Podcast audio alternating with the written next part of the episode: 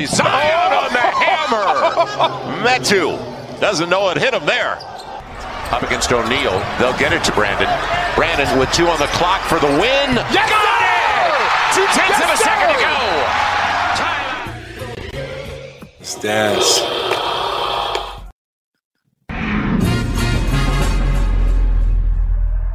Olá, nação pelicana! Estamos aqui para mais um episódio do Let's Dance Podcast, o seu podcast brasileiro que cobre sua franquia favorita, o New Orleans Pelicans. Então, hoje, episódio 41, em homenagem a quem? Garrett Temple. Mentira, eu tô de brincadeira, porque a gente vai falar de coisa não tão boa e coisas relativamente boas, né? Então a gente vai discutir bastante aqui sobre essa sequência de jogos que a gente está gravando aqui depois da trade deadline, antes do jogo contra o Cavs. E a gente, no último episódio, gravou após o jogo do Cavs. Então a gente tem aí, a gente tá dentro desse range aí que o Cavs abriu e fechou essa sequência, né? Então, para isso, né, eu vou trazer aqui meu parceiro aqui de sofrimento, o cara que se eu tivesse falado que qual, qual que seria desses últimos 12 jogos aí, ele ia falar que ia dar pelo menos 40% e nem isso a gente chegou. Fala aí, Rafa, manda um oi pra galera. Fala pessoal, fala Gilson, beleza? Pois é, vocês aí. Eu fui otimista no último episódio, hein? Fui otimista, pra vocês verem, todo mundo foi, né? Então, tanto eu quanto o Gilson e o, e o Ivan, a gente foi otimista no último episódio. Ninguém imaginava 10 derrotas seguidas, mas Josuélito neles agora, hein? Agora temos Josuélito, nossos problemas estão sanados. E para vocês verem, pô, eu não sei vocês, mas eu infelizmente eu achei que o Lakers mandou bem na deadline aí. Se vocês quiserem ver aí qual que é a opinião do pessoal aí, opinião de outros times e outras coisas também. Teve Super Bowl aí também, né? Então teve o Pro Bowl que foi, ó, grande bosta. Então vocês podem ver tudo isso daí no Fumble na Net também. Tem futebol, tem beisebol. Se alguém curtir isso aí, eu não entendo nem as regras direito. Tem outros times da NBA também, então eu dei uma passadinha lá, admito hoje para dar uma olhada lá. Não gostei nada porque a maioria do, das coisas que eu ouvi lá dos podcasts que eu ouvi o comecinho e tinha acho que duas matérias que eu dei uma olhadinha também. O pessoal tava contente com a trade deadline dos times, né? Então não sei se me identifico, mas vale lá passar no Fambonanet. Muito bom.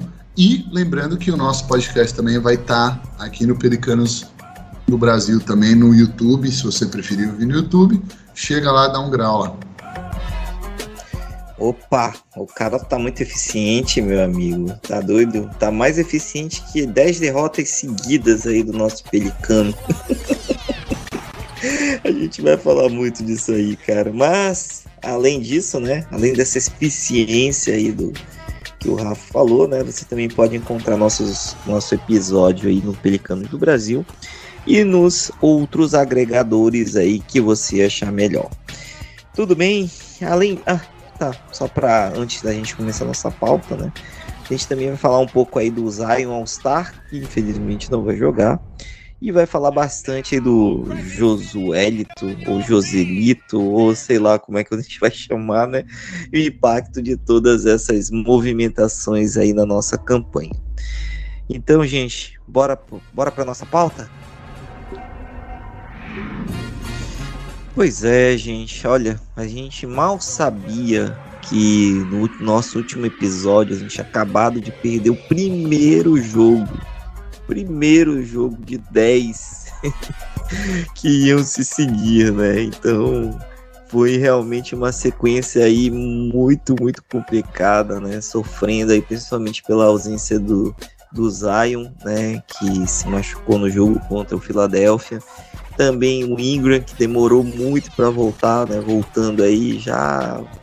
Voltando naquele esquema aí mais ou menos e tudo mais. E, e a gente já sobrevivendo aí de CJ McCollum, Jonas Valanciunas e, e acabamos não conseguindo ter forças realmente para superar. Sobrevivendo de sacanagem, eu diria. É verdade, mas nem todo dia é dia de sacanagem, Rafa. Justo. então, gente, assim, só para animar para vocês, né? A gente vai fazer um ping-pong aqui. Então, o que, que a gente vai fazer? A gente vai falar o jogo, quando que foi o jogo. Aí, um de nós vai falar o que, que achou do jogo em uma palavra. Justo? vamos, vamos, vamos. Três palavras no máximo, porque tem, tem, tem, tem, um nome e sobrenome de jogador para alguns jogos aí que eu. Infelizmente me, me dói a coluna de pensar, mas tudo bem. pra falar a verdade, tem muitos aqui que eu até esqueci, porque era o sofrimento era muito grande. Nossa, é, é, mas é o primeiro estágio é a negação, né? Vamos lá, então. Primeiro jogo, né? Jogando em casa contra o Miami Heat. Tomamos uma sova de 124,98. E aí, Rafa? Uma... Que define esse jogo? Surra. Vamos lá, então. Segundo jogo, agora na quando o time foi para a Flórida, né? Foi lá para a terra do Mickey pegar o Orlando Magic e o time perdeu de 123 a 110. O que, que define esse jogo? Pipocada. Puta Vamos lá então. Aí, agora, agora sim, né? O segundo jogo contra o Hit, mas na casa do Hit, foi 100 a 96. Briga teve briga mesmo. Foi um quase, né? Na minha opinião, foi um quase. Ai, vamos lá. Daí voltamos para casa, né? Para pegar o Nuggets. E foi um jogo bacana, hein? Foi um jogo brigado, mas faltou alguma coisa. E aí, o que, que define esse jogo? Jokic. Ai, caramba, pois é. Vamos lá. Daí, mais, uma, mais um jogo em casa, agora contra o Minnesota Timberwolves. O que, que define esse jogo aí? Nem lembro. Cara, foi uma decepção, mas o que não, não sai da cabeça se chama Jalen McDaniels. Ah, meu Deus, rebote. Rebote, matou umas bolas lá meio Edwards no garrafão. Três palavras. Tá bom. Foi, foi. Aí era o jogo mais winnable que a gente tinha nessa sequência. Pelicans em casa contra Washington Wizards. 113 a 103. Valanciunas expulso. Já que é verdade. Por mais que as pessoas não acreditem, aquela expulsão lá comprometeu todo o plano de jogo que era Nossa, carregar destruiu. o quê? Quem que foi o pivô lá que jantou a gente lá? O... Daniel Gafford. Daniel Gafford, pelo ah, meu Deus, vamos pro próximo. esse foi feio. Ah, esse daqui, esse daqui depois a gente viajou para Milwaukee, né? E foi 135 a 110. Yannis. Pô, mas precisava voltar no final para fazer 50 pontos na nossa cabeça, cara. Eu acho que já, 50 já, já... pontos seriam duas palavras melhores. Você, foi, é... foi bem nessa. Muito Pô. Mas não precisava, a vaca já tinha morrido, já estava enterrada, ele foi lá para pisar em cima aí. Porra, essa, é, essa doeu no ego, né? Caramba, essa foi, foi triste mesmo. É, aí depois fomos para Denver e perdemos por 122 a 113. Ah, esse jogo Altitude, aqui, hein? Altitude. Essa daí é o Pelicans até que dá uma brigada. Vamos lá, né? O é... Pelicans estava lá no jogo, lá foi. É. Dava, dava, mas não dava, porque a hora que chegou no vamos ver, não faltou, né? E o último jogo dessa losing streak que parecia que a gente. Ah, eu acho que. É. Foi contra o nosso querido Dallas. Esse jogo aqui, né? Só fazer um, recap rápido aqui, né? Para quem não. Ah, Ah, só para também falar para vocês que nesse jogo contra o Denver foi quando o nosso Ingram retornou aí, né?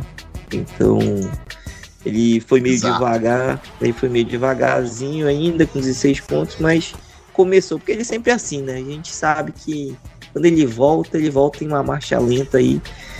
É, ele nunca mas... tá fora pelo número de jogos que ele não jogou, né? Sempre o que ele ficou de fora, mais dois ou três, né? É, é isso mesmo. Aí, gente, o jogo contra o Dallas. Esse jogo teve dois momentos. Antes do Lucas se machucar, um toco lindo, né, que ele tomou, é, diga-se passagem, e depois que ele saiu. Praticamente foram dois jogos, né, desde que até o Lucas uh, se se machucar, praticamente eles fizeram 70 pontos no primeiro tempo, né, enquanto o Pelicans fez 43. E no segundo tempo, eles perderam de 63 a 41. então, quase que o time conseguiu uma virada aí, mas quis o destino que as 10 derrotas acontecessem. E aí, Rafa, qual que é a definição para esse jogo? Retomada. É, isso aí, cara. Eu acho que tinha que fechar essas 10 derrotas aí pra ficar bonito na foto, né? Mas. Bonito não, ficar feio. É, não, 10 é um bom número. 10 é um bom número, mas é, eu, queria dar, eu queria dar as flores, inclusive, pro Ingram nesse jogo aí, né? Porque o, o Lucas saiu porque ele tomou um toco do Ingram uhum. e caiu em cima do tornozelo. E isso mudou o jogo. Então, teoricamente, o Ingram mudou o jogo, né? Mesmo Sim. que indiretamente. É, ele terminou quase um triple-double, né? Foi 26 pontos, 9 rebotes e 7 assistências, né? Então.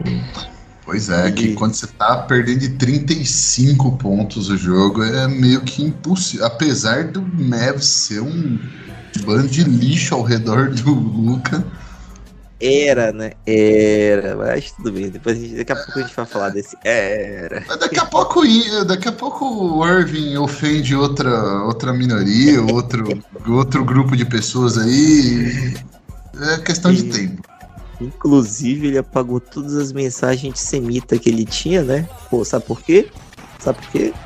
Porque por quê? o novo, o novo patrão dele é judeu, né? Puta merda. É, é inacreditável um cara tão fora da realidade assim. Boa é. sorte pro Luca, viu, cara? Eu gosto do Luca, cara, mas eu não sei o que ele fez pra merecer isso aí, não, cara. É, pois é. E eu não sei, né? Se ele não renovar, é um contrato máximo que eles vão ter, mas não sei quem que vai querer ir pra lá. Mas mas, pois mas, é, mas... eu não sei nem que, com que dinheiro que eles vão trazer alguém nesse que se eles renovarem o Irving vai ser por 200 milhões aí, né? Eu não sei de onde eles vão... Não sei, cara. É verdade.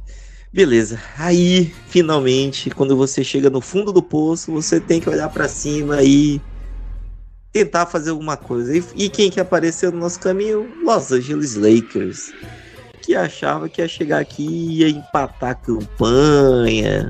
LeBron tava para bater o recorde, então tava um, um clima bem animado, né?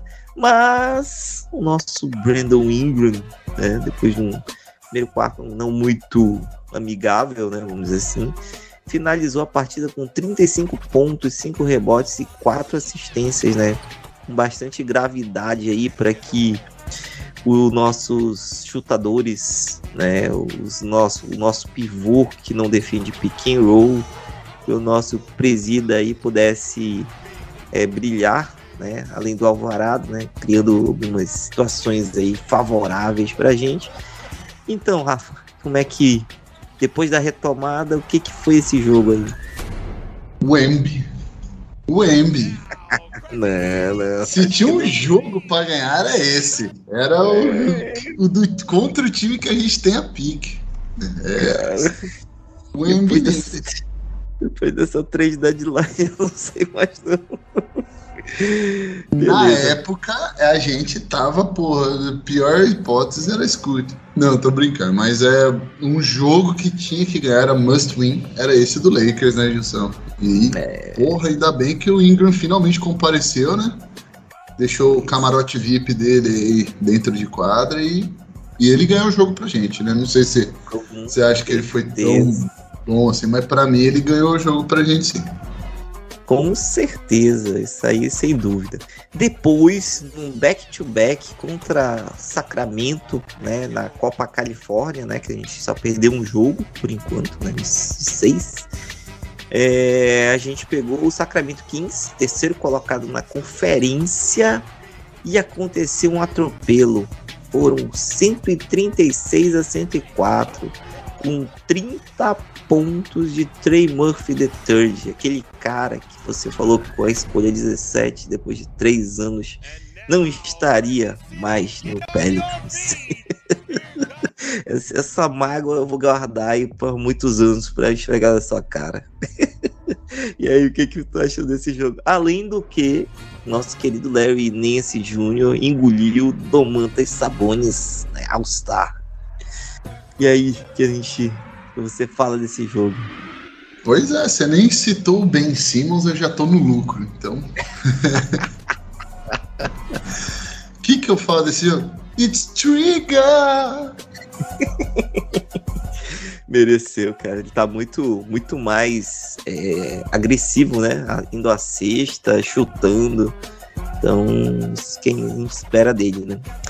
E o último jogo, né, fechando essa sequência de 12 jogos, com 3 vitórias e 9 derrotas, é, a gente jogou contra o Atlanta Hawks, né, foi um jogo aí meio parelho, né, desde o primeiro quarto aí, né, o time aí é, conseguindo abrir uma, uma vantagem, mas aí depois a gente caiu um pouquinho aí no final, dando chances aí para para que o, o Atlanta pudesse chegar no finalzinho, né? Mas a gente acabou ganhando aí por 116 a 107, né? De novo com o nosso Ingram aqui jogando muito bem, fazendo 30 pontos, dando 8 assistências, né? E pegando 3 rebotes. Então foi um jogo aí bem, bem parelho aí, né? Decidido aí quase assim, quase no final, né? Porque o o Bogdan Bogdanovic aí estava acertando tudo, né? E o e o Calvo estava terminou com 16 assistências aí, né? Fazendo com os com pick and roll aí bem além de sofrer, né? Que a gente já sofre normalmente, mas sofremos um pouquinho mais. E aí, Rafa, desse jogo aí, o que, que tu tem para dizer pra galera? Collins auditando pro Pels. Poxa, infelizmente não deu certo essa propaganda. Ou felizmente, né? Ou felizmente, né? Tinha gente que já estava querendo, já estava sonhando com John Collins, mas eu não queria não. eu bem. queria, eu queria. Vou, vou, vou admitir novamente, eu acho que nós vamos conversar um pouquinho mais, um pouquinho mais para frente aí sobre o trade, não, não, trade não, queima a pauta não queima Mas no finalzinho, o John Collins está com 9 pontos e 5 rebotes entrando no, ter, no último quarto. Então, uhum. eu acho que ele, ele sentiu a, a pressão da trade ali e falou: preciso dar um grau aqui, né? Mas não deu bom, não. É, no final ele ainda é, cumprimentou todos os jogadores pelicanos e tudo mais, achando já que podia vir, né? Mas acabou não vindo. Ai, gente, vamos lá. Então, pessoal, esse foi o nosso caminho, né? Nessas, vamos dizer assim, é, né, nesse caminho tortuoso que foram esses 12 jogos aí, mas a gente conseguiu retomar aí nesse finalzinho. Então, agora já mudando um pouco da nossa pauta, vamos falar um pouquinho do nosso querido Zion Williamson, né? Que foi escolhido né, para ser um dos titulares do All-Star Game. Né, ele terminou em, em quarto na votação popular, né, ficando atrás do Homem de Vidro. Ficou em quarto né, na votação da mídia. Mas entre os jogadores, a galera gosta do Zion, né? Ele terminou em terceiro, então ele acabou ficando entre os titulares, porém, né, devido à lesão aí da, na coxa, né, essa distensão aí, o, e o Pelicans é muito, mas muito cuidadoso né, com ele. Né? Então ele não volta né, até o All-Star Game. Né? Então ele deve voltar depois do All-Star Break, sim, esperamos. E infelizmente ele não vai poder participar. Né? Só o único nosso representante, né? a gente não vai ter nenhum CJ para chutar de três. vai ser o nosso querido Trey Murphy III. E aí, Rafa, o que, que tu acha aí desse All-Star Game aí sem Zion, mas com uma possível, um possível campeonato de enterradas bem animado? Pois é, eu não só eu como Pelicans estava esperando um update mais positivo aí a respeito do Zion. Infelizmente, não, ele não, não é que ele teve um setback, ele só não evoluiu de acordo com o que o pessoal estava esperando, mas não quer dizer que ele regrediu, que eles têm alguma dor nem nada. É só que eles esperavam que ele tivesse condições de jogo antes do All-Star Game e ele mesmo queria jogar o All-Star Game, mas não vai rolar mesmo. Para mim, sinceramente, indiferente, porque Pro Pelicans nada muda ele jogar o All-Star Game ou não. Para ele também nada muda jogar o All-Star Game ou não. O máximo que isso influenciaria seria na narrativa para ele ser All-NBA no fim do ano, e isso sim importa. Então, para nação pelicuda aí, o que a gente tem que ficar de olho é no All-NBA, porque isso daí influencia contrato. Então, é, se ele for selecionado para o All-NBA ele automaticamente abre o gatilho ele dá o gatilho de mais 36 milhões no contrato dele. Isso daí vai impactar o Pelicans por motivos que a gente vai falar um pouquinho mais para frente aí, que tem a ver também com a trade deadline. Então, é, o máximo que poderia rolar é ele querer jogar o Star Game só para construir a narrativa de que ele merece ser All NBA, mas um cara do nível dele não precisa jogar o All-Star Game, então, sinceramente, indiferente para nós todos. A gente só não vai ver ele no All-Star Game mesmo, que, sinceramente, foda-se, né? Agora, é bom ter o, Trey no campeonato de enterradas, até porque ele queria, né? O cara tava literalmente pedindo para ir pro, pro Dan Contest, então acho que vai ser muito legal de ter ele lá. Eu, infelizmente, eu não acho que ele é um melhor dos, dos quatro ou cinco, acho que são cinco, né? Anunciaram essa semana, o último. Mas eu não acho que ele é o melhor. Mas eu acho que ele é bom o suficiente para, por exemplo, chegar no último round, 1x1 ali e tal. Mas eu não apostaria minha casa no Bet 365 aí nele, não, viu, galera? Não sei, o que, que você acha, Gilson? Você acha que ele tem potencial para ganhar? Ah, eu preferia que a gente fosse pro campeonato de arremesso de três, né? Mas como ele gosta de dar umas enterradas. Eu aí, também, né? cara. Pô, cara, você leu minha mente, cara. Eu exatamente. Eu não sei o que, que ele tá querendo tanto campeonato de enterrada, sendo que eu acho que ele tem mais chance no de três. acho que, sei lá, né? Ele podia concorrer nos dois, né? Seria interessante, né? Primeira vez Pô, que um jogador ia ter essas duas características. Não, acho que o Lavigne já participou dos dois. Não, mas não no mesmo, mesmo All-Star Game, né? Eu acho que foi, não foi? Acho que foi. No não, último que não. ele participou, acho que ele foi nos dois, não foi? Não, não, Lavigne, depois daquela daquele campeonato que ele ganhou em cima do Aaron Gordon, acho que no jogo ele participou mais de enterrado, não. Foi só. Eu acho que foi nesse que ele ganhou. Que ele. No último que ele ganhou, que ele ganhou dois, né? Eu acho que ele participou sim. Não sei, agora eu preciso jogar na mãe Google aqui que me salva de todas.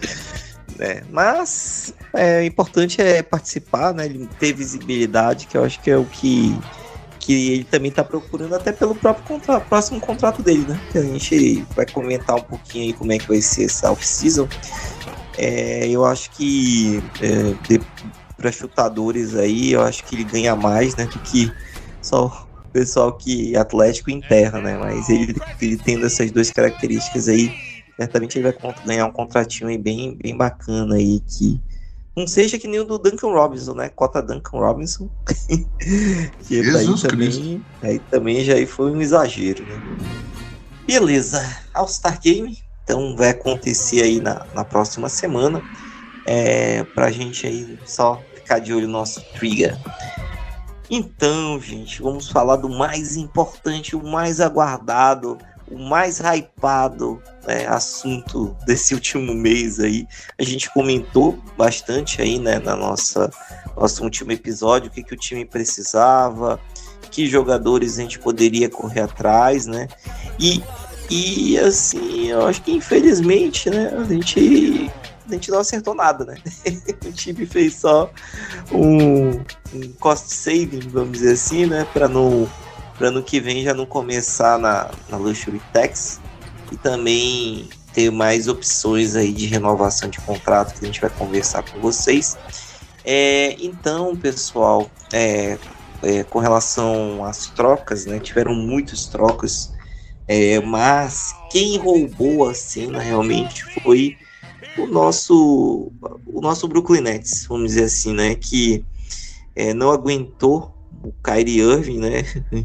com todas as situações aí que ele passou, né? E daí é, fizeram uma troca dele mandando pro Dallas, né? Ruim pra gente, porque é na nossa mesma divisão. Né? Então nessa troca aí mandaram o Kyrie e pro Brooklyn foi o Spencer Dinwiddie, o Dorian Finney-Smith, né? E mais é, algumas escolhas aí para o nosso querido Brooklyn, né? Que ele é, acabou é, fechando a escolha de primeiro round de 2029, né? E duas escolhas de segunda rodada, de 27 e 29. Caramba, Rafa, você já tá falando de escolha de 2029, cara, que loucura, né? É, e... Os caras, pô, 2029 é daqui a seis anos. Seis anos, eu não sei nem que se eu vou estar tá vivo, cara. Daqui a seis anos. Eu, eu tenho certeza que eu não vou estar. Tá. Porra, quantos anos que esses caras têm agora? Eles têm 13 anos, 12 anos. Que isso, é. cara. Pois é, cara. Eu sei que o teu joelho já não vai estar existindo lá, né? Mas. Ah, já virou pó, já, virou sopa. Ai, caramba, beleza. Aí, né, tivemos algumas pequenas trocas aí, né? Mas aqui é, algumas movimentaram um pouco mais, né? Principalmente o nosso Lakers, né? Que foi basicamente ressuscitado. Ressuscitar o Lakers estava quase morto, né? a nossa pique lá tava, tava bem encaminhada para a gente ficar bem posicionado, agora já não sei, né? Conseguiram aí o, o, o meu compatriota, vamos dizer assim, né? O Gui Hashimura, né? Trocando pelo Kendrick Nunn, né? Mas escolhas de segundo round, né? Também lá para 2029. é, e além disso, né? A, dentro dessas trocas ainda trouxeram um, um Mubamba, né? O Mobamba aí mandando o Thomas Bryant pro Denver, né? Que isso aí já afeta a gente também, que o Denver vai ter mais um pivô aí é, para ser reserva do Jokic, né? Tirar alguns minutinhos. E a principal troca aí, né? Que é, o, o Minnesota e o Utah patrocinaram aí o retorno do, do Lakers, né? Para para pelo menos brigar aí para vaga direto no, no playoff, traz, é, liberando D'Angelo Russell, Malik Beasley e Jarrett Vanderbilt. Então esse pacote aí, Beasley e Vanderbilt, era algo que estava no nosso radar e que seriam duas peças importantes para a rotação e foram trocadas pelo Lakers. e o Utah recebeu o quê? Russell Westbrook, que muito provavelmente deve deixar uma grana na mesa e, e pegar buyout e buscar alguma, alguma equipe né, que aceite ele. E uma escolha de, de primeira rodada de 2027 protegida, top 4. Cara, eu, não, eu não entendo, olha, Rafa, isso aqui não me entra na cabeça, cara.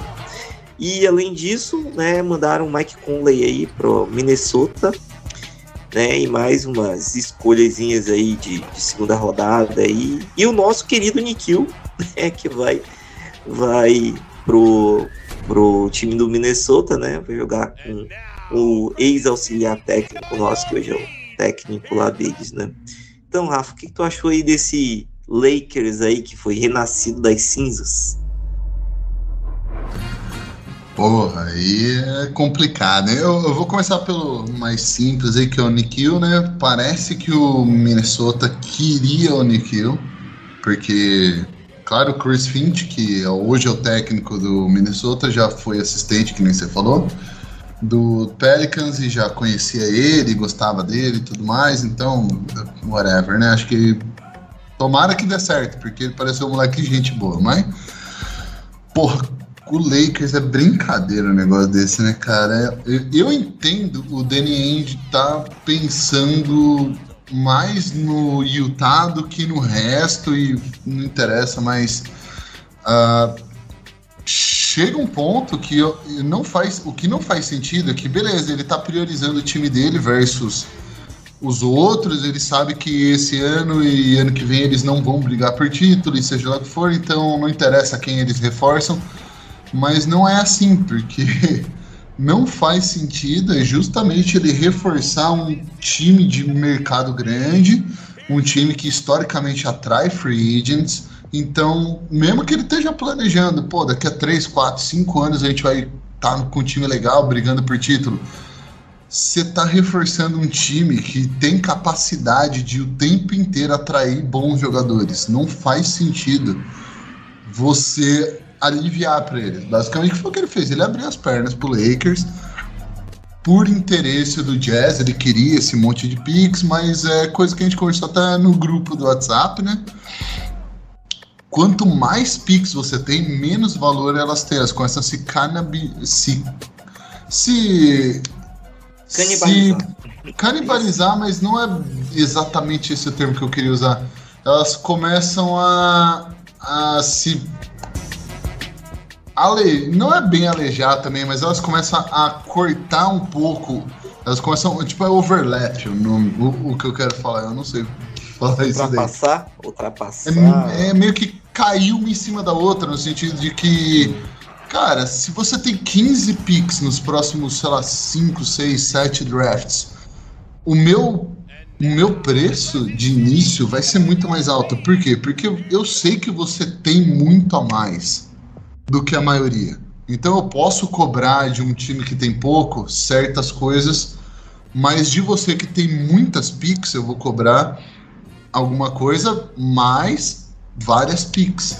Então elas começam a perder valor.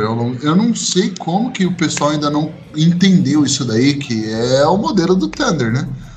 Não, o que, que o Thunder vai fazer com esse tanto de pick?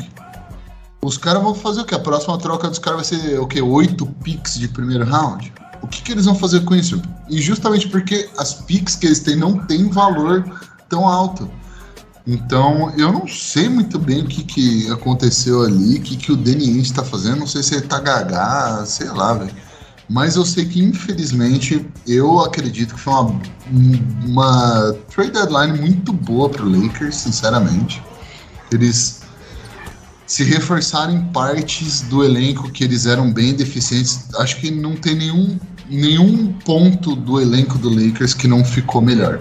Desde armador até alas, até wings, até bigs, todos os pontos ficaram melhores. Então é uma desgraça. Né? A vida do pelicudo aí, né? O pelicano nunca pode ter uma vida fácil, né? Até quando o Lakers é um lixo, a gente tem a pique deles, e os caras conseguem passar a perna no Danny End de todas as pessoas, sei lá. É inacreditável, Gilson. Eu, eu é... tô em choque, cara. Também, mas, cara. Mas, boa notícia para nós é, ó, copo meio cheio, positivo, otimista. é que é um bando de cara que nunca jogou junto e os caras estão tendo que chegar numa situação muito complicada que é todo jogo tem que ganhar, né?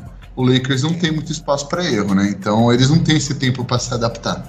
O que pode acabar dando frutos pro Pelicans essa temporada, mas nas próximas picks aí que o Pelicans tem do Lakers, não sei, eu não tô tão confiante agora. É, eu acho que para esse ano aí, dependendo da situação, a gente ainda consiga alguma coisa aí próxima da loteria, né? Mas para o ano que vem realmente já vai mudar um pouquinho o cenário. Mas a gente pode pegar essa pique do ano que vem e mandar ela para 2025, né? Então temos essa opção também, né? É, beleza. Aí, aí, Rafa, Outro time aí que meio que complicou a nossa vida, né, na nossa conferência, foi o Phoenix Suns, né, que convenceu Kevin Durant que é, é era o time para ele ir, né, para se juntar aí o, o Devin Booker e o Chris Paul, né, para tentar fazer essa caridade, ganhar esse anel que ele não ganhou até hoje, né? Então, ele, é, o Phoenix Suns adquiriu ele e o TJ Warren, que também já jogou em Phoenix, né? É, e daí, o que, que aconteceu? Meio que foi um, um assalto, vamos dizer assim, né? Um assalto entre aspas, né? Porque eles mandaram os top, top 5 jogadores da liga, né?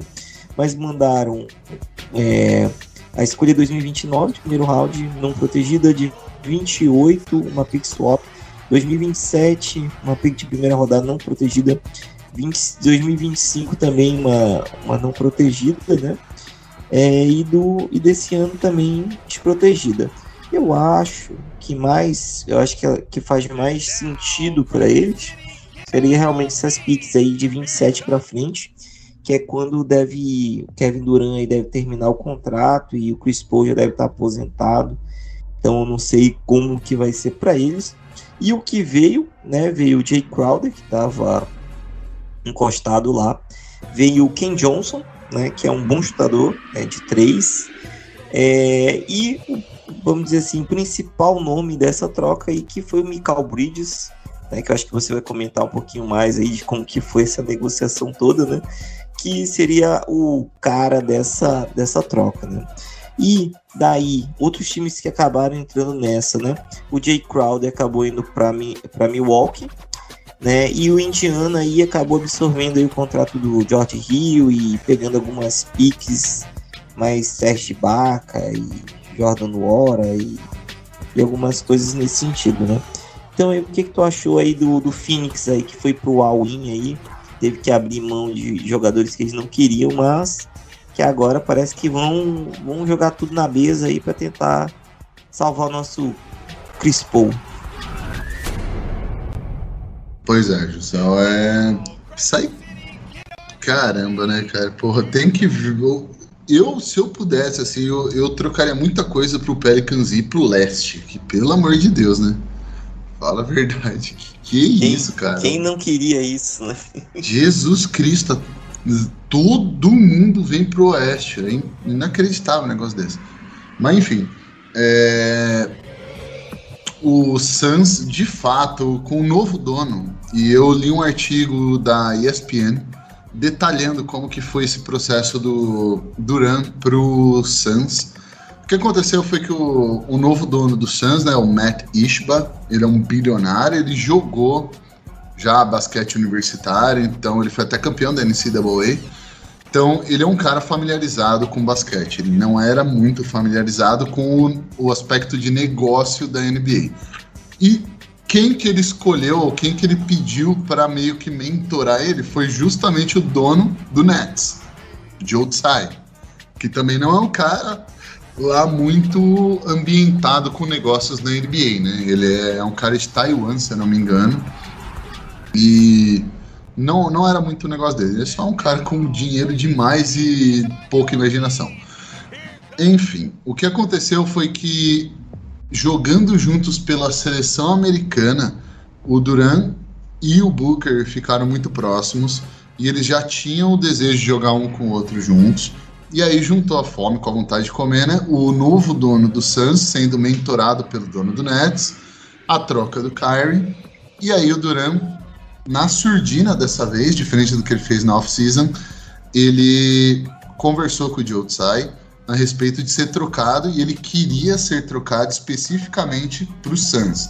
Ou seja, nenhum outro time tinha chance de conseguir o Duran agora na trade deadline. Talvez no final do ano, quando o Nets não conseguisse, né? Se o Nets não conseguisse trocar ele para o Suns, aí o Nets ia fazer o que era melhor para o Nets e talvez o Pelicans tivesse chance. Mas nessa trade deadline o Pelicans não tinha nenhuma chance porque era ou Suns ou ficar em Brooklyn pro, pro Durant. Então, o que aconteceu foi que eles queriam jogar juntos e aí o Joe Tsai acabou é, fazendo algumas demandas pro Phoenix Suns e o Phoenix Suns acabou atendendo, né? Entre elas, tava aí quatro picks de primeiro round protegidas e o Cam Johnson e o Bridges eram também negociáveis. O Nets, foi, o Nets pediu isso, o Suns aceitou. Complica muito a vida do Pelicans porque é um timaço, vamos falar a verdade, aqui é um timaço, né? É, a, a única chance que muitos times no Oeste têm que se cruzarem com o Suns é falta de jogadores saudáveis, né? É o, o Durant se machucar, ou o Chris Paul tá fora, ou o Booker tá fora, porque eles saudáveis, eu acho que eles são grandes candidatos a chegar à final novamente. Então complicou, mas complicou, que nem você falou, Gilson, complicou no curto prazo, né? Afinal, o Chris Paul aí, bom aposentado em atividade. E o Kevin Durant também tem um histórico de lesões, tem 34 anos também, né? Então eu não sei até quantos mais anos eles têm aí de, de gasolina no tanque, vamos dizer. Mas para esse ano complicou e eu acho que isso influenciou bastante também no, no na performance do, do Careca na trade deadline. É, tá certo. Agora, realmente, se o Duran no Oeste, do jeito que tá, o Cari também no Oeste, cara, esse ano a janela realmente estava bem apertada, né? Então todo mundo esperava o Splash Move que não veio.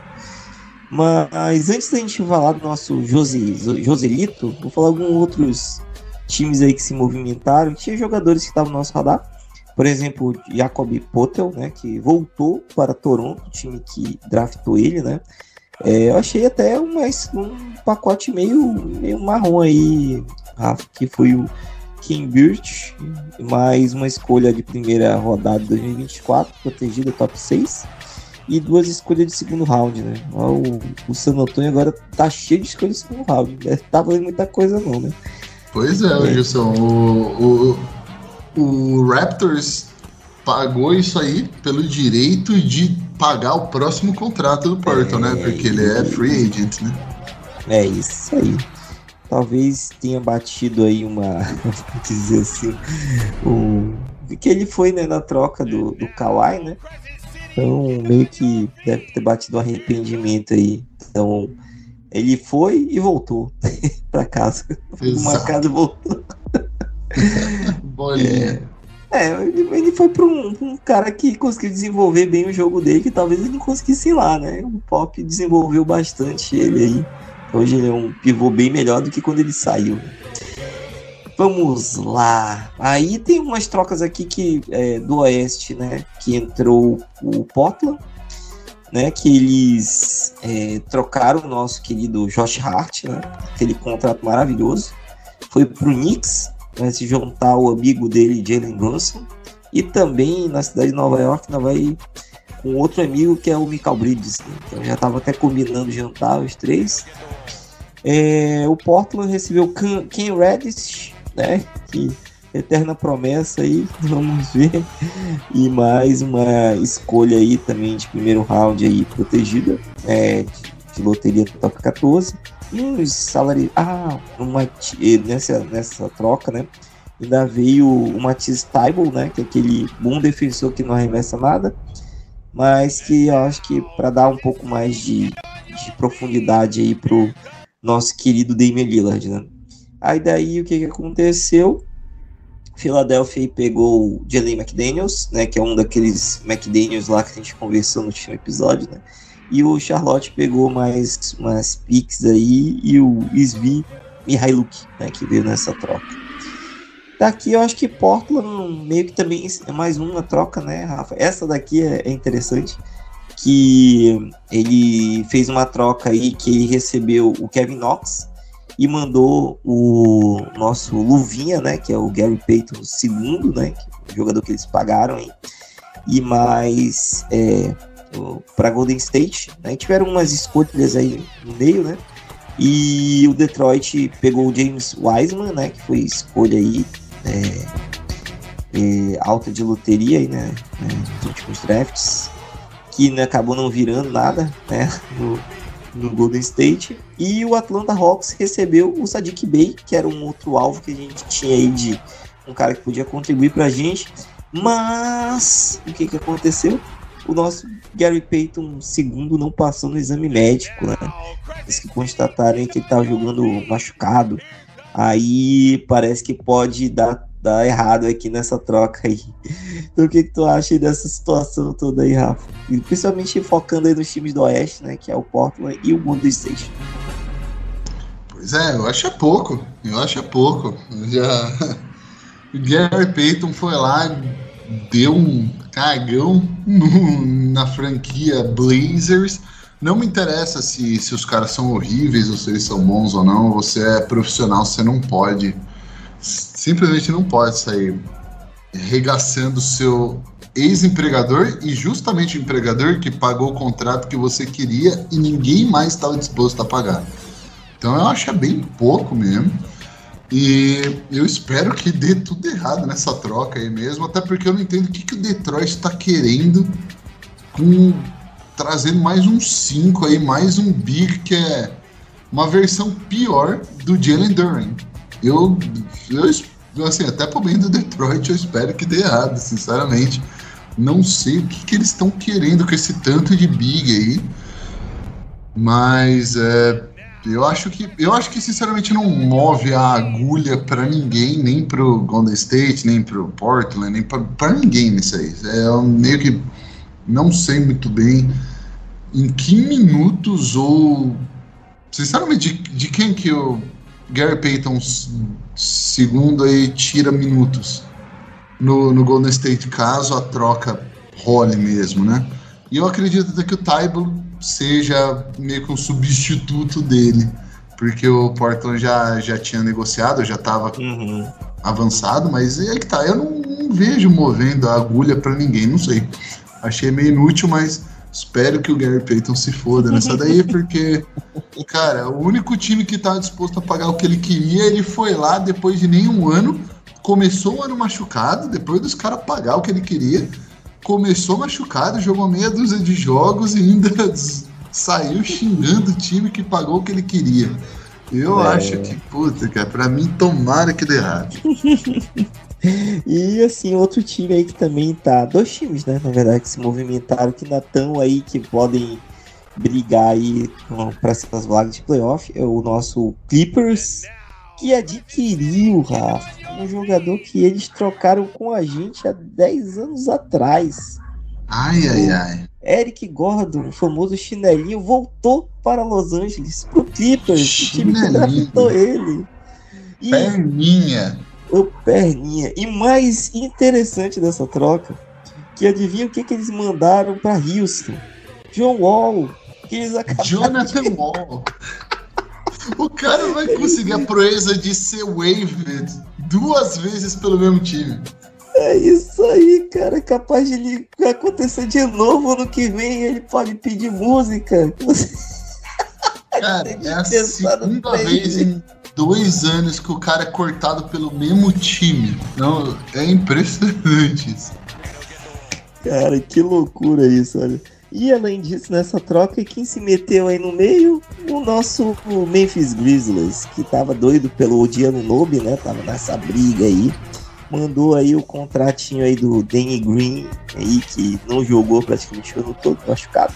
E pegou o Luke Kennard, que era um jogador aí que tu até gostava, né? Pro arremesso dele, inteligência e tudo mais. Então aí tirou um que não tava jogando por um, mais um arremessador para jogar com o Jamoran aí, né? É, e complemento, é, só não, complementando, Rafa, é, o, o, o, Clippers, né, ainda pegou o Mason Plumlee, né, que é o Jokic dos pobres, né, lá do, do Charlotte, e mandou o Red Jackson, que muito provavelmente deve também ser dispensado, né. Então o que, que tu achou desses movimentos aí do Clippers, que está muito próximo da gente, e o Memphis, né, também que se movimentou. Pois é, eu, eu gostei do que o Clippers fez, sinceramente. E tem até um papo aí de que eles vão atrás do Westbrook. Aí eu já eu torço que eles vão atrás do Westbrook mesmo, porque vai atrapalhar bastante eles. Mas eu é, vai, pô. Mas eu acho, eu acho que por enquanto, se o Clippers não fizer mais nada, eu acho que eles estão muito bem posicionados também. Espero que eles tragam o Westbrook para atrapalhar tudo. Uh, o Memphis, eu não gostei do que o Memphis fez, não pelo Luke Kennard, mas pelo que eles podem oferecer. pro Luke Kennard em quesito de role mesmo, de, de papel no time. Eu acho que o Kennard, ele é um cara que ele, claro, ele consegue ser um, um cara de catch and shoot, ele consegue ser um cara que o Jamoran arma arremessos livres para ele, ele mata a bolinha, beleza, maravilha, só que eu acho que ele tem ainda essa arma de ter a bola na mão contra segundas unidades, e eu acho que é uma arma poderosa, eu acho que ele consegue ajudar bastante sendo a primeira, não a primeira, mas a segunda opção contra segundas unidades, eu acho que ele seria excelente. Eu acho que ele é o tipo de role player que ia se dar muito bem jogando, por exemplo, com CJ McCollum contra uma segunda unidade. Eles iam engolir times. Então, eu não consigo imaginar que segunda unidade que eles vão rodar lá em Memphis que joga com as com as coisas né, que, que, que exaltam o que o Luke Kennard faz de bom. Eu não consigo imaginar. Vão meter o Desmond Bain com, com ele lá, não vai dar certo. Vai meter o Jamoran, o Jamoran não sei até que ponto que ele vai conseguir levar tanto o jogo do Luke Kennard. Então acho que ele não, assim, no vácuo, ele é um bom jogador. Eu acho que ele encaixa em certos times. E o Pelicans seria um encaixe mil vezes melhor do que o Memphis Grizzlies. Agora, se vai dar certo ou não, não sei, né? Às vezes o técnico dos caras lá é bom, né? Mas não parece ser. E sei lá, eu acho que ele teria opções onde o encaixe seria melhor. Mas por isso que eu não gostei muito do que o Grizzlies fez e não tô muito preocupado com o Grizzlies, não. Sinceramente. Mas o Clippers me deu também um friozinho na barriga ligeiro até eles trazerem o, o, Westbrook, eu tô com um friozinho na barriga. Depois que o Westbrook assinar, eu já tô mais tranquilo. Ei, outra coisa que eu vi o, esse nome aqui? Sean Highland. Aí eu falei, caramba, que, que jogador é esse? Eu lembrei, ah, o Bones Highland. ainda foi. Moçada! É, ainda foi para o, o, Clippers, né? Então o Clippers aí se movimentou bastante também nessa. nessa, nessa Pois é, eu ainda, vi um, eu ainda vi um gringo falando que era o movimento natural porque Nugget não tem que ter osso. Eu falei, meu Deus, eu ri disso. Porra, eu juro cara, que eu ri. É isso, não, cara. Palhaçada. tá certo. É, vamos lá então. E o mais importante pra gente, você que esperou até esse momento, a troca que o Pelicans fez. Não foi aqui. Rufem você... os tambores não foi a que você queria, mas a que você precisava. Por mais que você não saiba, você precisava dessa troca, né? Que foi mandar o Devonte Graham, né? Que ainda tinha mais dois anos de contrato, né, além desse. É, sendo que o último não era, não era, era parcialmente garantido. Né, e foram mandadas mais quatro escolhas de segunda rodada. Pois é, a gente está falando aqui que escolha de segunda rodada está falando menos que o real aqui. É, e o que que veio pra gente? O Joselito, né? O Josh Richardson, né? Com um salário expirante de 12 milhões, que, no caso, ano que vem já não vai contar na folha e já vai colocar o time abaixo, né, da, da, da Luxury Tax, né, que ano que vem está projetado para ser 162 milhões, mas aí o time tirando isso daí vai começar aí com uns 10 milhões aí para estar tá trabalhando aí dentro dessa margem e negociando alguns salários que o Rafa vai comentar aí, né? Mas aí, Rafa, o que, que você achou, né? Porque todo mundo esperava o Nobe, depois que teve a troca o Michael Bridges, é, depois John Collins, né, que já tava, né? Ou Bogdanovich, ou sei lá, qualquer outra coisa, menos Terence Ross. Não, aí, aí, aí tu já tá querendo que o pessoal, o pessoal desista de escutar o resto, cacete. Não, foi mal, foi mal, galera. Foi mal, foi mal. Parei, parei de zoar, parei de zoar. Ah, a gente vai falar do buyout daqui a pouco, mas, mas assim, gente, é, é um movimento de cost save, né? Então, baixar aí, dar um, um pouquinho mais de dinheirinho pra tia Benção aí, né? Subir aí esse, é, para 3 milhões aí esse tax que a gente tem aí, né, para chegar nos 150 milhões atuais. Mas aí, Rafa, fala aí para galera aí tudo que tem por trás dessa troca aí, né? Bom, vamos lá. Para começar, eu só queria pontuar que o nosso querido Devonte Graham Eita, rapaz, não sei o que aconteceu aqui que desatualizou, mas a última vez que eu vi aqui, ele tá jogando nesse exato momento, tá no terceiro, quarto, pelo que tá aparecendo aqui, não, no quarto, quarto, agora atualizou. O último quarto, San Antonio e Detroit, o desgraçado Devontae Graham jogou 20, 20 minutos, meteu 15 pontos, 3 rebotes e 2 assistências no primeiro jogo contra o Spurs. Óbvio, né? Então, mas enfim. O Pelicans fez esse movimento e me deixou, eu não vou dizer preocupado, mas me deixou um pouco hesitante. Uh, não porque não trouxe uma estrela, não porque não trouxe o Odi ou o Mikael, ou seja lá quem for, mas pelo que isso sinaliza. E assim, se eu, que sou um Zé Ninguém, tô vendo isso, eu tenho absoluta certeza que os caras que são profissionais, os GMs e os caras que estudam os outros times ali na, na NBA, eles já estão vendo isso daí faz milhas já. Que é o quê? O Pelicans está sinalizando que não vai pagar Luxury Tax, a não ser que tenha certeza, entre aspas, né? Que tem uma grande chance de ir longe mesmo, e longe eu digo final de conferência, final da NBA, esse tipo de longe, assim coisa que a gente nunca fez na história da franquia, diga-se de passagem, né? Então isso é um, uma coisa ruim na minha visão. Não interessa o Jay Rich, sinceramente, aí o nosso Josuelito aí, o Devonte, assim, eu acho que, sinceramente, o Jay Rich é um jogador melhor do que o Devonte Graham. Ele é mais alto, ele mata a bola tanto quanto o Devonte e ele é mais defensivamente capaz do que o Devonta. Então, eu acho que o Pelicans é um time melhor hoje, não muito, mas pouca coisa, mas é.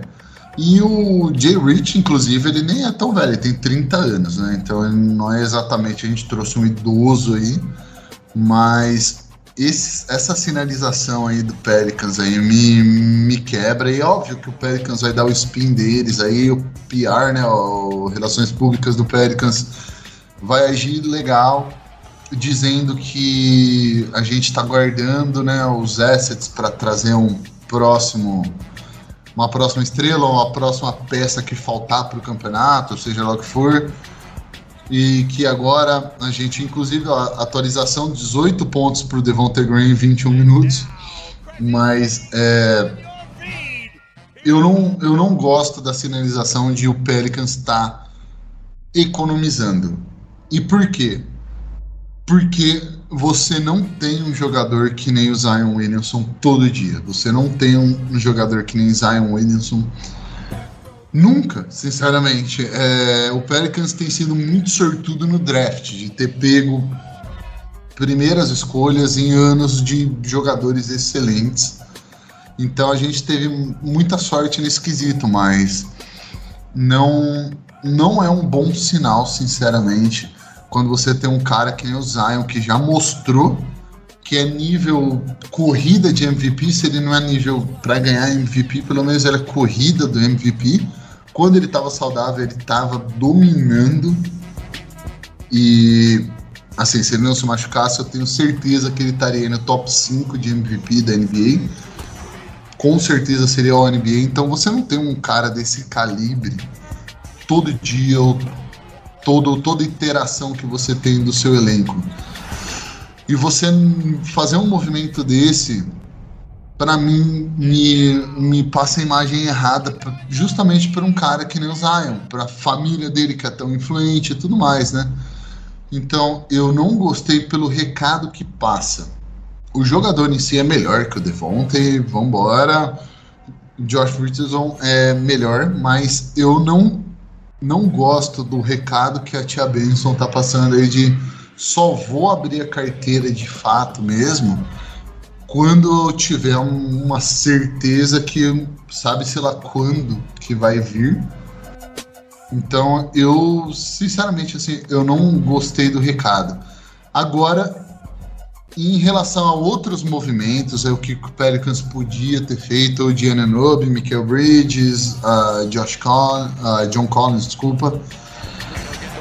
O Pelicans tentou o OG, o que eu sei, e eu troquei ideia com um gringo que é bem relacionado no Pelicans, então, tipo, é uma informação assim que eu confio realmente. É que o Pelicans tentou o OG, mas o preço era surreal, tanto que ninguém conseguiu o OG.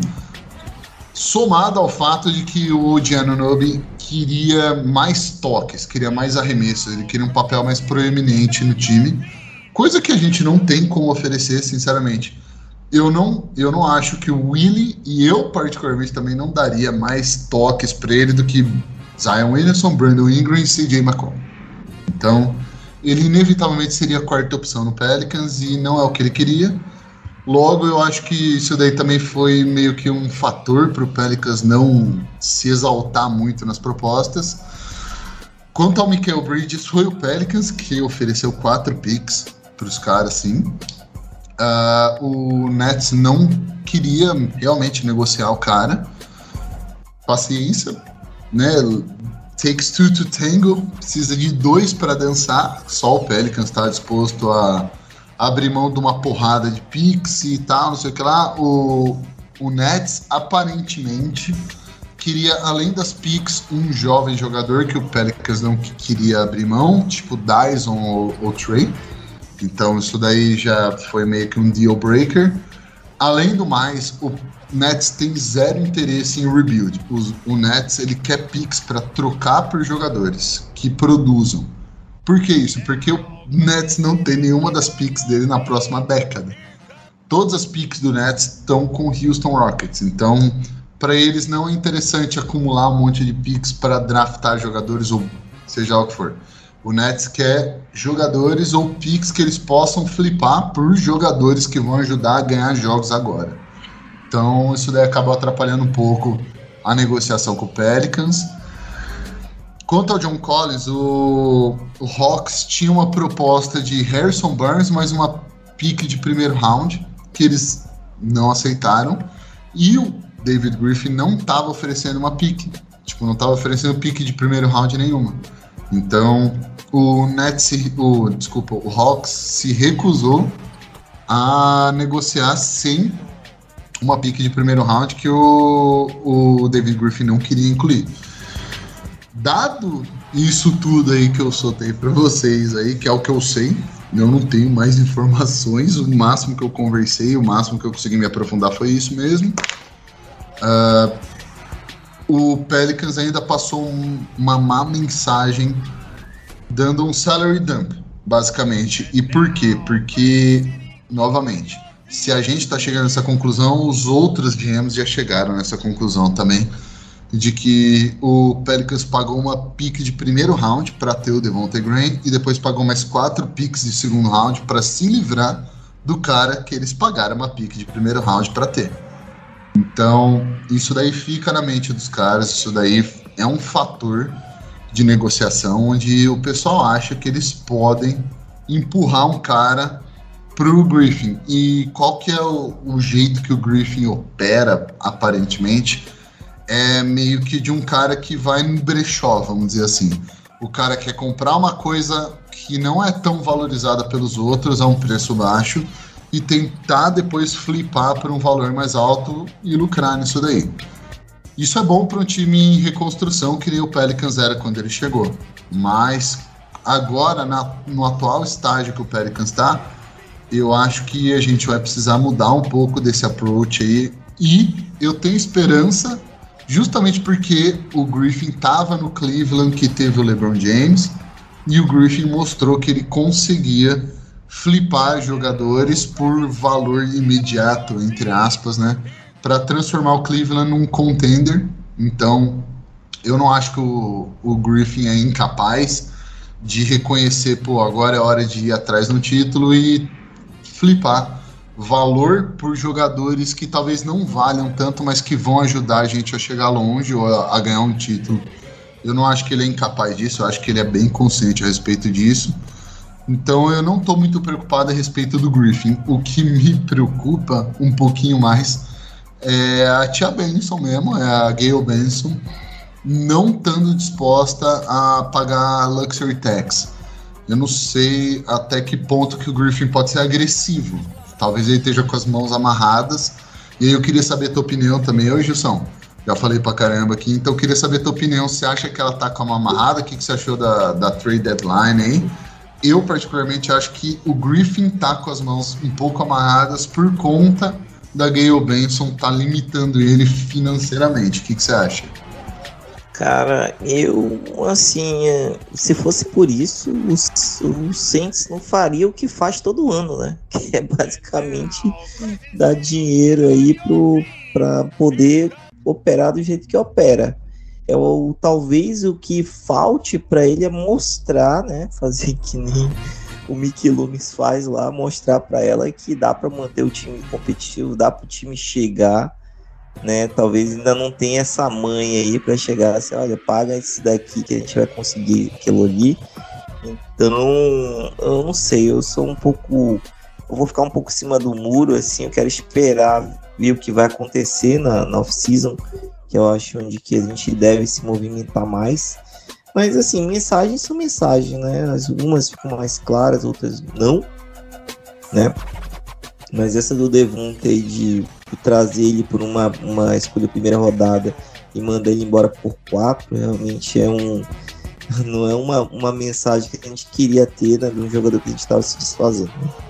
Mas é o impacto disso, né? Como a, a gente até estava conversando antes, é que realmente isso também dá para o time uma flexibilidade de negociar alguns contratos aí, por exemplo, do próprio Herb Jones, né? Que ano que vem aí já, já estaria entrando já na, na team option e daí é, se não virar um agente livre, né? Então tem essa oportunidade de dar um bom contrato para ele. O próprio Nage também de renegociar aí alguma coisa, então são, são escolhas, né? Então Devonta realmente estava fora, totalmente fora da, da rotação né? O Willi gosta muito dele, mas não estava ajudando o time, principalmente quando ele botava ele com o José ou ele junto com o CJ, o time ficava muito enfraquecido, né? Realmente, e, e, e não conseguia entregar o que a gente esperava. Então, é uma situação aí que, assim, mensagens são datas todas as horas, né? Então, assim, a gente espera que a gente consiga escolhas melhores aí na, na próxima temporada, né? Até porque tem alguns casos, como o próprio Valanciunas aí, que tem um contrato e para ano que vem já vai ser expirante, é, e também parece que não tem muito tempo no time, então assim, vai, vamos ter várias é, opções, né? Realmente nessa precisam e daí a gente é, é bom realmente ter essas opções abertas e para ver que oportunidades vão aparecer, né? Então, é, vamos ficar de olho, é, pelo menos a, o que, que pode acontecer nessa sequência. Mas, assim, até a gente já se estendeu demais aqui, Rafa.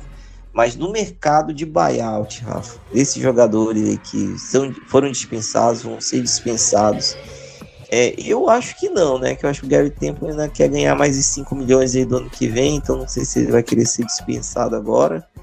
É, mas caso ocorra aí realmente alguma dispensa de algum jogador, tem algum desses aí que tu traria aí para compor elenco, para dar uma oportunidade é, ou ser algum fator aí na, na no playoff?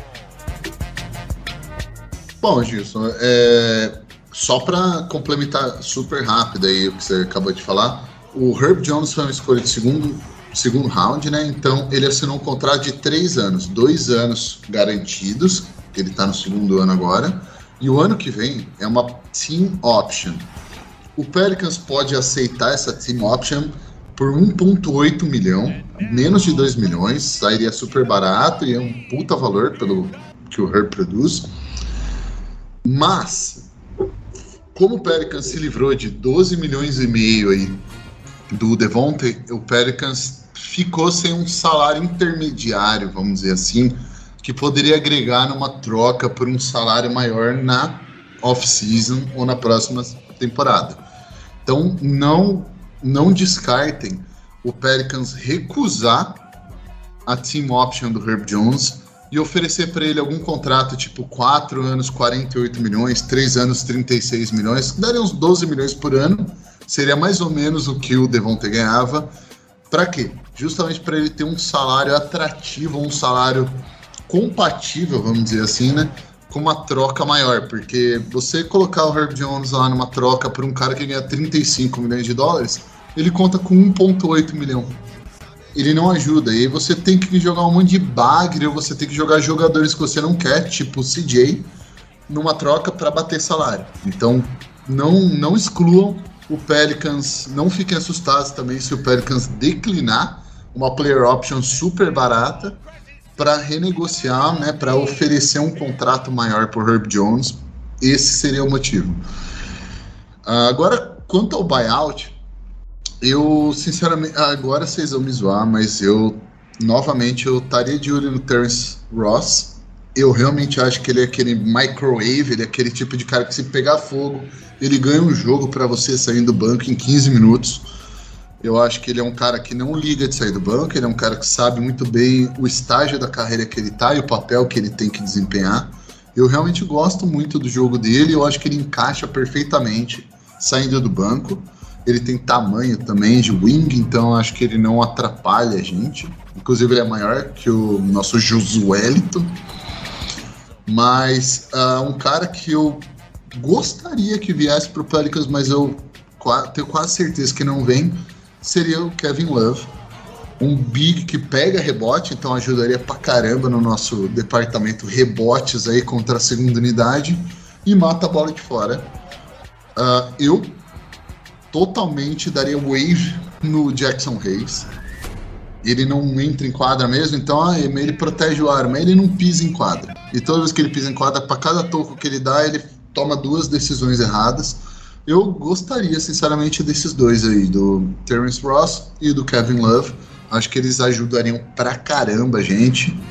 Uh, não elevariam a gente a patamar de contender, mas eu acho que eles seriam dois veteranos que sabem o que estão fazendo e ajudariam dentro de quadra e fora de quadra, claro, em minutos limitados, mas uh, são dois caras que eu tentaria realmente buscar. Uh, o Pelicans ainda tem aí, que nem você falou, uma gordurinha aí, 3 milhões aí embaixo do cap, então quem sabe o Pelicans pode oferecer mais do que o mínimo para algum desses caras e pelo menos pegar um mercenário, né? Não sei o que, que você acha aí, Gilson. Cara, é, eu não sei também o que, que pode acontecer, mas assim, um cara que eu gosto, né, que talvez que deve entrar no mercado é o, é o Will Barton, mas também não sei se ele vai querer vir para cá.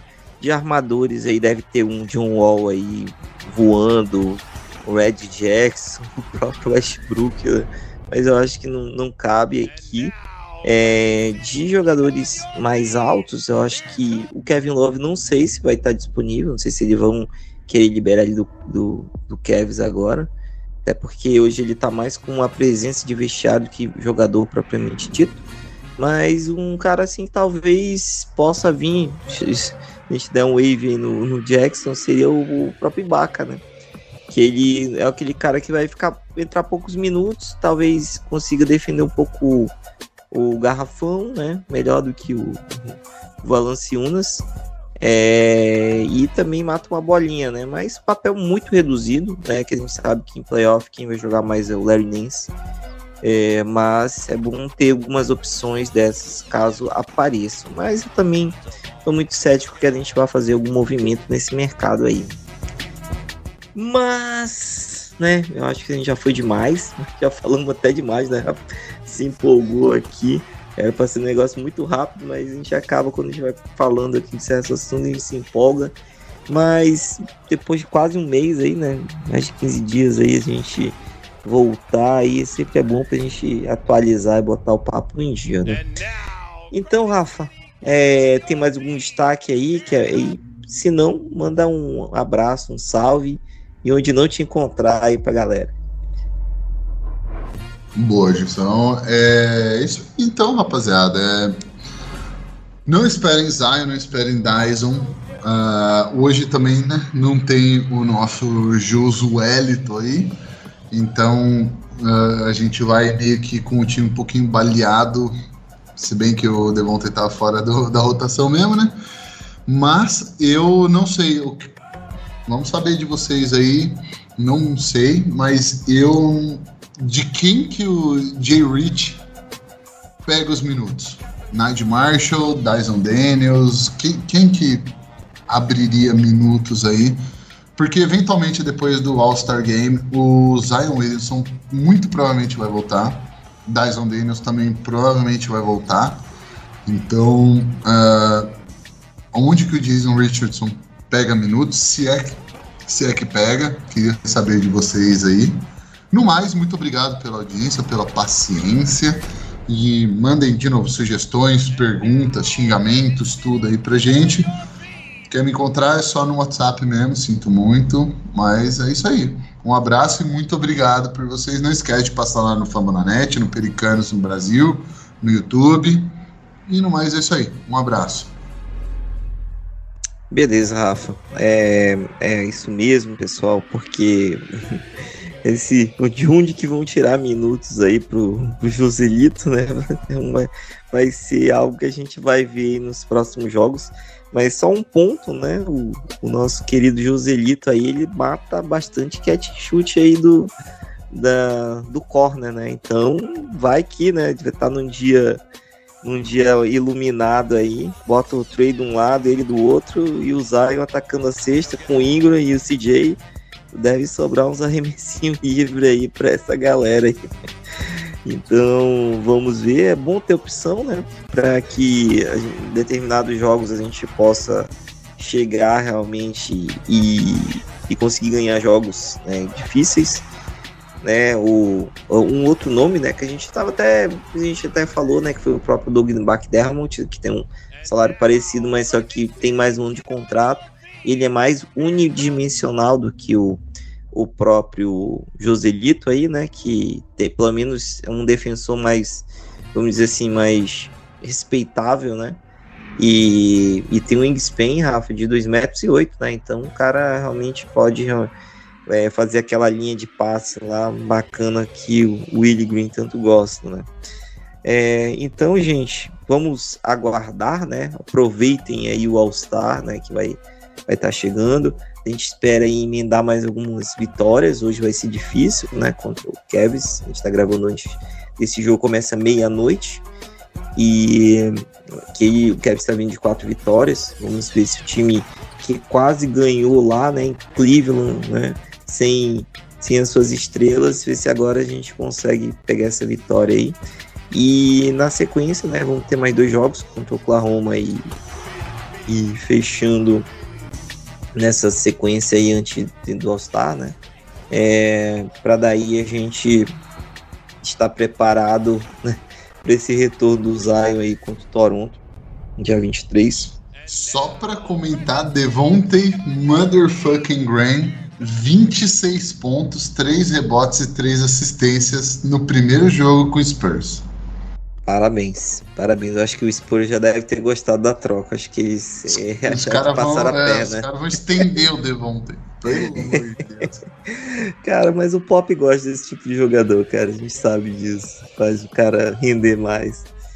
É, vamos esperar aí como é que o time vai voltar aí do All-Star Games. A gente espera que vai ter mais essa opção aí, né? Um cara que pode contribuir um pouquinho nos minutos que tiver. E daí com o, o CJ, o BI e o Zion, né?